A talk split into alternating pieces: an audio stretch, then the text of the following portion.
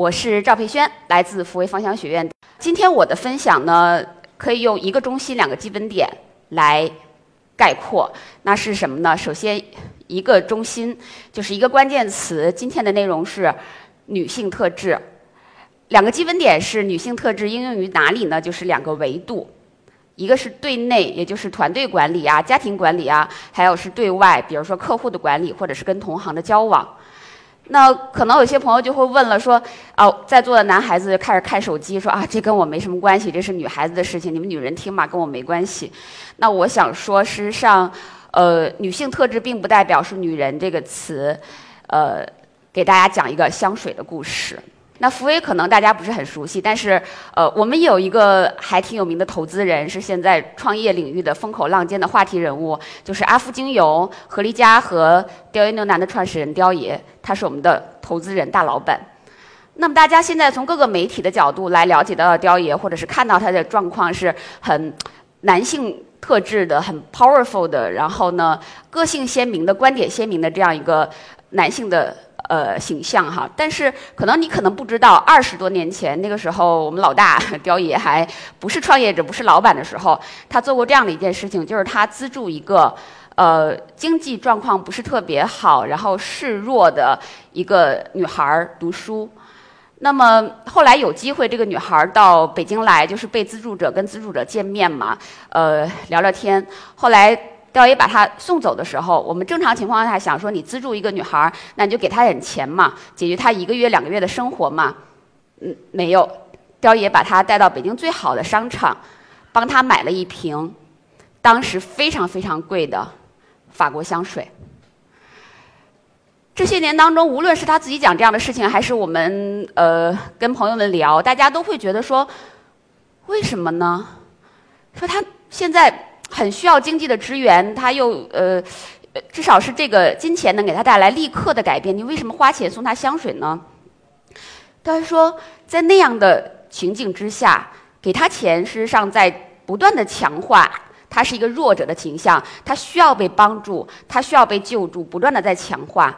那我送他一瓶香水，是想让他知道，他跟所有的女孩一样，有追求美的权利。有去对这个世界有美好的憧憬、美好的期待和享受美的权利。那二十多年后的今天，这个女孩我知道她还在雕爷的公司在工作，因为她示弱嘛，她学的是盲人按摩，在做按摩师，然后也收获了自己的家庭和幸福。举这个香水的故事是想跟大家说，女性特质它并不是跟女人有关，它并不是用我们的生理的特征去，呃规这个这个呃分化哈，说男人就是男性特质的，或者是女人就是女性特质的，并不是这样的。女性特质它只是一个词，它只是一个做事的方式。那什么样的做事方式是女性特质呢？呃，这两张图片，立刻今天从我们的这个演播厅就。到了大草原，大家知道地球的这个演化几十亿年，那真正有人类，也就是智人从树上哈，从这个灵长类从树上下到地面，然后呢一直演化到今天，这个数量级是呃大概是几十万年的这样的一个数量级，而真正有人类文明的这个数量级，也就是几千年的样子。所以虽然我们今天很体面的穿着西装，然后这个女孩子呃。系着围巾到现场来，但事实上，其实我们的身体、我们的基因、我们的呃情绪的反应模式，跟这个时候是无异的，是没有太大的区别的。呃，这个大家如果有机会读一些人类进化的这个书籍哈，因为我是做芳香疗法这个治疗的，我们要了解很多大脑的运作的模式，就是包括大脑的核区啊、大脑的边缘系统啊、大脑的皮层啊，我们的意识是怎么运作的，其实跟这个时候的原始人是没有太大区别的。包括大家如果了解说，有一位这个丹尼尔康纳曼，他是第一位获得诺贝尔经济学奖的心理学家，他的研究成果就是。我们人的呃这个反应模式其实跟这个时候是差不多的。那我们的呃感性会先出来，我们的非理性会先帮我们做判断。那我们来看男性特质跟女性特质最大的差别。原始的原始社会的男人会是怎么做的？他们的目标是森林里面的，比如说一头鹿或者是一个猎物。我会死死地盯着那个目标去抓取它，悄悄地靠近它，突然一下子拿着你的棒子或者是你的这个弓箭把它打死，让它成为我的食物。总之，在这一刻，不是你死掉成为我的食物，就是你跑掉我饿死。这是男性特质的一个运作模式，而女性特质呢，就变得会。更有趣一些，因为大家知道，就是作为一个女人，她在怀孕和哺乳的时候，几乎是丧失社会意义的劳动这个能力的，所以她必须在呃找到她的异性的伴侣之前，就要找到这个族群当中最有能力、最有力量，让她未来度过那个没有劳动能力的时刻的哈。所以我们知道，女性或者是动物当中的雌性，要找到族群当中最有力的那个雄性来，来作为自己的配偶。所以他要开始干嘛？他不是盯着目标去掠取，而是洞察、观看、连接。好，那他找到了他合适的伴侣之后，生孩子、生宝宝、怀孕、哺乳。那男性和女性的基因会导致女性的基因天然的要跟下一代做连接，而男性的基因呢，其实他已经就是已经有下一代了。那呃，它会天然的让他去掠取更多的异性，把基因传下去。所以，作为女人，作作为这个妈妈，这个老公可不代表一定还会忠于你哦。他的基因，他的天性会推着他往外去。那我会怎么样？女性的特质会让我继续跟他产生连接，想办法让他打猎给我吃。可是这个原始人也许遇到了一个负心汉，很倒霉，他真的就跑掉了，他不养我了，怎么办？女性。要继续洞察以及连接在族群当中，也就是我们现在的社会群体当中，去找到那个继续帮我提供生活支援的那个力量的来源。所以，女性特质的关键词跟男性的特质的关键词有着极大的不同、颠覆性的不同。比如，男性是以目标为导向的，而女性是以关系为导向的。男性是以切断为导向的，因为他不可能跟那个猎物、跟那头鹿发生任何的感情的反应，他是以切断为导向的；而女性是以连接为导向的。男性是以生硬为导向的，以武力为导向的；而女性特质呢，是以柔软、以包容、以融化为导向的。所以，正如我们刚才所说的，女性特质并不是说我们女人如何，女人如何，我们在形容一种。做事的模式或者思考的模式，所有以关系为目标、以连接为途径、用柔软的力量去包容它的，我们都叫做女性特质。所以在这里面，呃，开宗明义再跟大家总结一下，我们想说的是，在企业的管理、呃，对内的管理，或者是对外我们呃拓展资源，或者是对我们的这个产品进行推广的时候，女性的力量。比男性的力量能够连接到更多的关系，更柔软，更有融化感。女性特质在我们的对内的管理以及对外的资源猎取当中，到底怎么来实现它呢？态度，其实刚才一直在强调的就是我们的态度。嗯，在创业者的这个一波一波潮流当中，哈，就是我们听过很多的理念，好比说。最早说要做最好的产品，极致的产品，极致的体验，给消费者最好的，酒香不怕巷子深，让他们来找到我们。后来发现，这个产品的识别度好像大家都做的不错，然后你比别人好那么一点点，也不一定能够被很好的抓取到。那我们就开始往更精神层面的去，去去走了，叫做什么呢？要有梦想，做有梦想的企业，做你喜欢的那个事情。然后风潮好像也过去了。最近两年，大家是不是听说过这个词叫做情怀啊？要做有情怀的企业。可是，大家有没有发现，梦想、情怀，包括愿景这样的词，它们有着一个共同的啊，不止一个了，两个吧，共同的特点。第一就是，今天其实你抓不着，梦想嘛，永远都属于远方。然后第二个特点就是，明天好像也抓不着，因为。很多人第一天失败了，第二天失败了，第三天成功了，但是大多数人死在了第二天的晚上嘛。这句话大家都熟悉。好多人明天也抓不着，可是态度是不一样的。态度是什么？态度不属于今天，不属于明天，它属于当下，它属于每时每刻。是我们遇到一个赞美，遇到一个危机，遇到一个质疑，遇到一个大事件、小事件的时候，我们抓取它、洞悉它、拆解它、决策、执行，每一分每一秒，你去思考这个事情的那个意识当中的红线。所以它属于当下，它甚至不属于今天或者是明天，它属于当下每时每刻。态度属于当下每时每刻，而且态度呢更专注于人，而非专注于事情。所以我们今天想跟大家聊的就是女性特质的态度，怎么来对待团队，或者怎么来对待呃我们的客户、我们的产品。这句话几乎是福威团队的金律，叫做去对抗建连接。包括我跟我们的呃公关的人员，跟我们的教务的同事在一块儿，呃，无论是聊内部的管理还是外部的。呃，事情的时候，最多的就是不要去对抗，不要去对抗。其实，尤其是女孩子多的这种团队和女孩子多的这种行业，当然男生可能有时候也会参与类似这样的事情，就是大家很愤愤的，他为什么这么做？他们怎么能这样？然后就拍案而起。我经常跟我的团队说，不要说那种拍大腿的话，一拍大腿说：“哎呀，我跟你说吧，他们其实就是怎么怎么样。”或者一拍大腿说：“哎呀，咱们就怎么怎么样他们。”不要说拍大腿的话，去掉对抗，而建立连接。今天我们福威带了两个小伙伴一块儿过来，其中有一个是昨天刚入职的新的同事，我是点名一定让他跟我们一起过来的，是因为这六个字在福威团队一直在被念叨，一直在被念叨。我希望今天以一个这样的形式，以我站在这样的位置，跟他说再认真的说一句这个话，就是我们的金律：去对抗，建连接。这样几个维度，比如说团队。管理的时候，那大家知道，每个人都是二十四小时，每天都是二十四小时。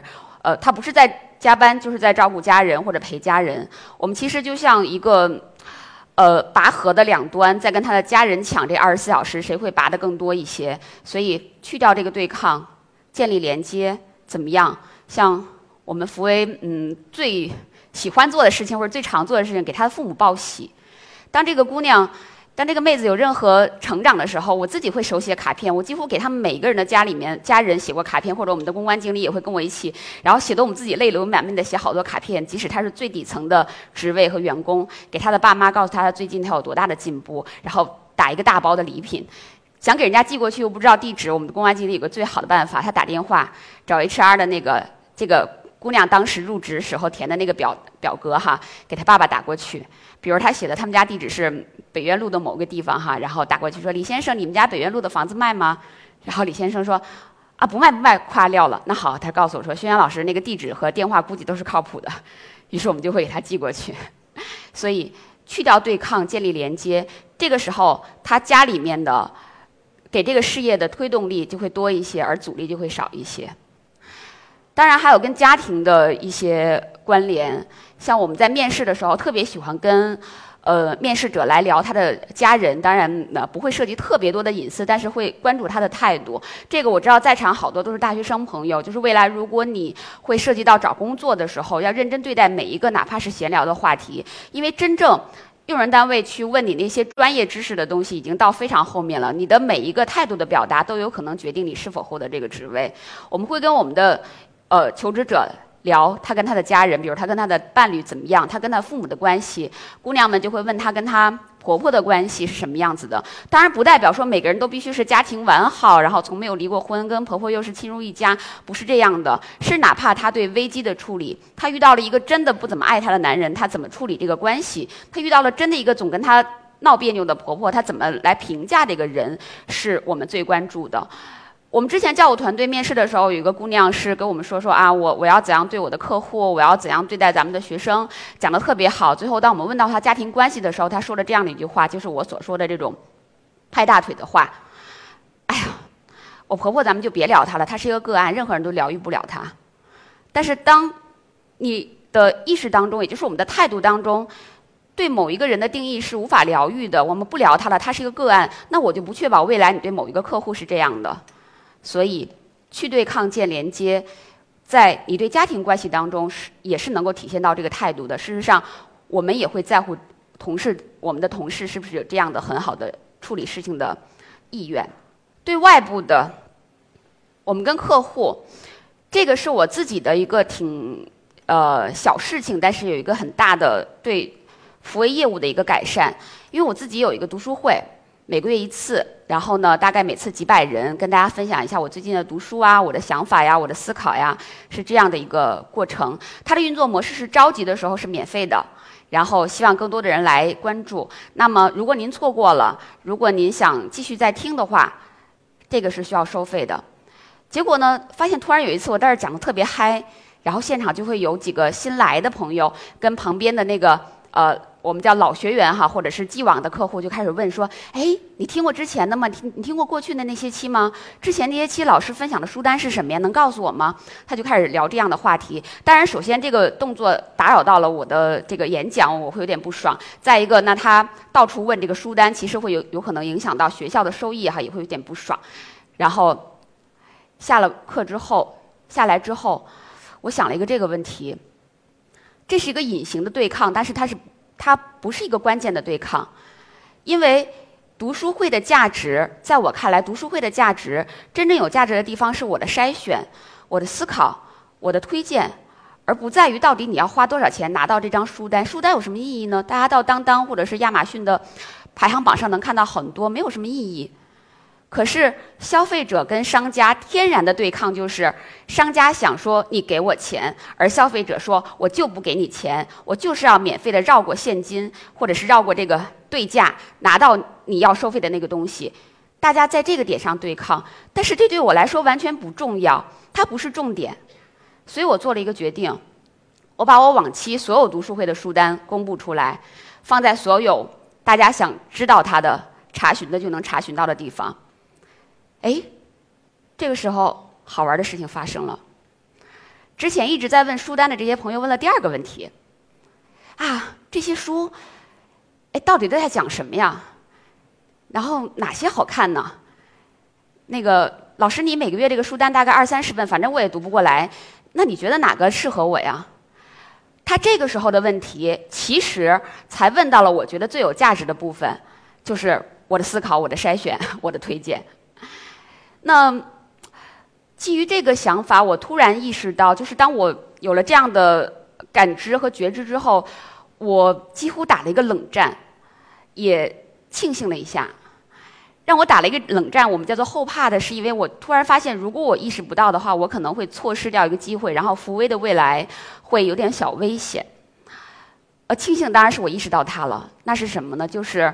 像我们这种做教育培训的机构，我们以信息为产业的主导，以信息为最主要的这个产品的行业是非常非常不一样的。它跟手机行业不一样，它跟呃家纺行业不一样，它跟服装行业不一样，跟食品行业不一样，都不一样。是什么？信息天然有一个气质，那就是它要低成本的、廉价的、快速的复制和传播。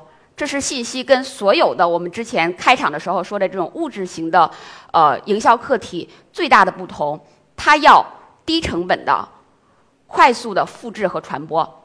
它就像马戏团里面那个笼子里面的猛兽一样，如果它有能力，它一定会破窗而逃，无需怀疑。如果它没有能力，它也会在铁笼子里面使劲的挣扎，就好像。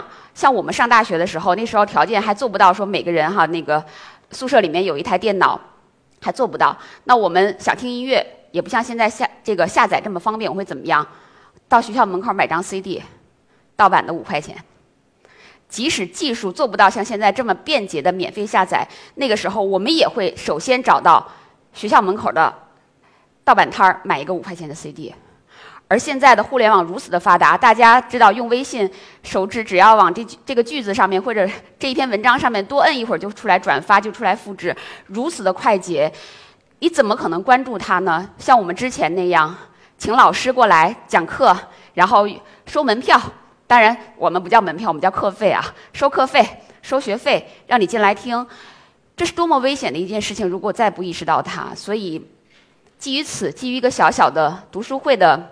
感想，我们打乱了福威所有的课程的安排的方式。我们把那些之前还值钱的，就是还收对价的、很高对价的课程，让它低价化，甚至零元化。原来收很贵的课程，现在低价化或者零元化。当然，你可能会问说：“赵培轩，你疯了吗？你是做企业，你不是开粥铺，下个礼拜工资谁发呀？”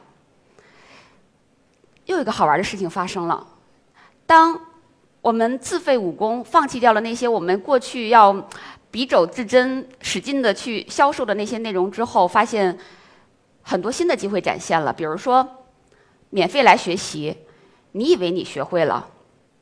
你真的学会了吗？我们提供从专业角度的考核，帮你查缺补漏。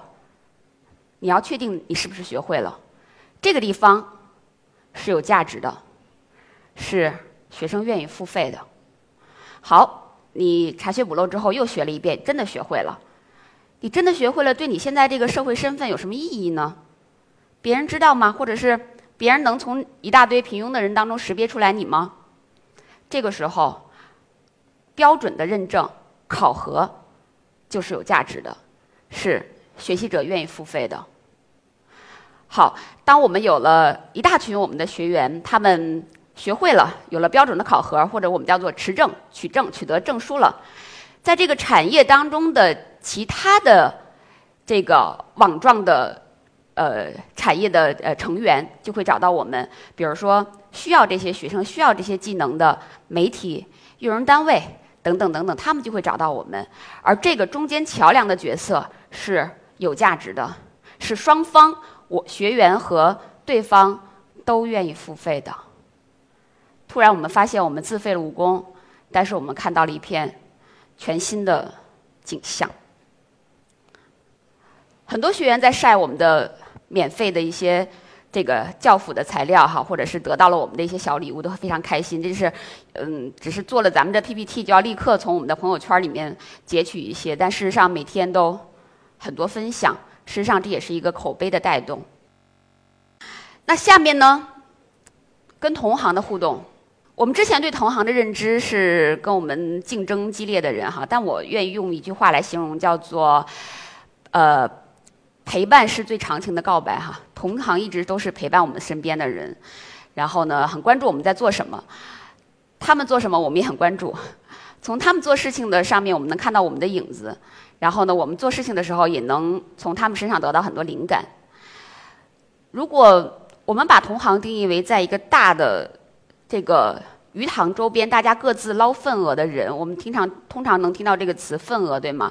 然后呢，建筑自己的壁垒，要挖护城河，要取得更大的份额。如果我们都是用这样的方式来定义同行的话，有点太狭小了。大家知道，这是一个互联网的社会世代，无需我多言。基于互联网，大家的信息越来越透明，越来越公平，技术。的成本越来越低，包括像太阳能、像风能，之前我们觉得很贵、很难实现的技术的成本，都在以倒三角形的形式、倒金字塔形的形式，在迅速的降低它的成本，所以一切都会变得非常快捷，而一切都会变得非常的廉价。一个社会连接起来，也无非就是资源、通信、运输，资源越来越便宜。通信，大家也知道，一旦网络建立起来，我们互相之间传输比特已经是接近零边际成本的。运输，现在还需要一个快递小哥开着车来给我们送东西。3D 打印大家都知道了，如果 3D 打印技术慢慢的发展起来的话，可能连快递都要有很多人失业。总之，一切都会变得廉价，这将带来诉求的迭代的迅速化。想想我们的父辈。两块两万块钱买一个大哥大，多少年都不敢换，还要专门买一个腋下的包夹着它，好宝贝啊！我们现在的智能手机便宜的几百块钱，稍微贵一点的一两千块，五六千块钱苹果已经是奢侈品了，已经是身份的象征了。手机的迭代，多少人的手机用过一年半以以上没有？几个月差不多就要换一台，或者稍微经济一点的，一年多也要换一台。诉求的快速迭代。知识也是一样的，我们父辈读个四年大学，在他的单位里面可能要半辈子都很宝贝。现在大学生呢，还没毕业，知识已经开始落伍，就要再教育、再学习。所以，更重要的是跟同行有更多的连接，而不是在那儿抢那些眼下的这个井底之蛙的这么这些份额，而是让他到我的舞台上来跳舞，我到他的舞台上来跳舞，让他之前固有的非常死忠的粉丝看到我，知道我，了解我，选择我。因为他的诉求在迭代，在快速的一次一次的选择，所以他知道我，我足够优秀的话，他早晚会选择我的。所以福威开放了所有的我们的专栏的平台，我们宣传的媒体的平台，包括。我们在业内非常出色的，嗯，比较排在前列的公关部的资源，其他家的机构可能要努力很久能追上我们，但是我们开放给他们用一定的合作的方式。我们的学员问说：“你疯了吗？你让那家的老大在你这儿写专栏，你帮他上刊，你帮他做宣传，你怎么想的？”我说：“是啊，他身身边围绕的那些人，我可能永远都接触不到，但他到我的舞台上来跳舞。”他的那些人看到我了，他会选择你吗？不会吗？现在是不是有这样的词叫做“摘星尝果”呀？手机业，三星的粉丝，哎，也换换苹果来用。还有什么呀？主食吃饱了，吃吃水果，对吗？小米用一用之后再用用苹果，连手机领域都是这个样子。那苹果的粉丝，我不相信他。自己永远的手机都是苹果，或者他家里边所有人的手机他都推荐苹果，也一定会在某些时候用用其他品牌。所以在我们这个领域也是一样的。他到我的舞台上来跳舞，他的粉丝、他的固有客群就看到了我，就了解了我，选择了我。所以呢，这个去对抗建连接是福威。应对未来的一个金律，至少之前是这样念叨的。未来在一定长的时间内，我们仍然会坚这个坚持这样去做。这是一个前所未有的时代，是我们父辈从来都没有经历过的时代，所以他们没有太多过往的经验可以给我们参考。在不太遥远的未来，大概五年、十年，现有的秩序都将被打破，都将被颠覆，去开放。去用女性的特质做事，不管你是不是女人，去连接，去获得更多的关系，去柔软，去融化，去把市场想象成一条流动的河，而不是一个死沉沉的鱼塘。这是我们这代人必须面对的，无处可逃。那就让我们一块儿去面对它吧。谢谢大家，谢谢。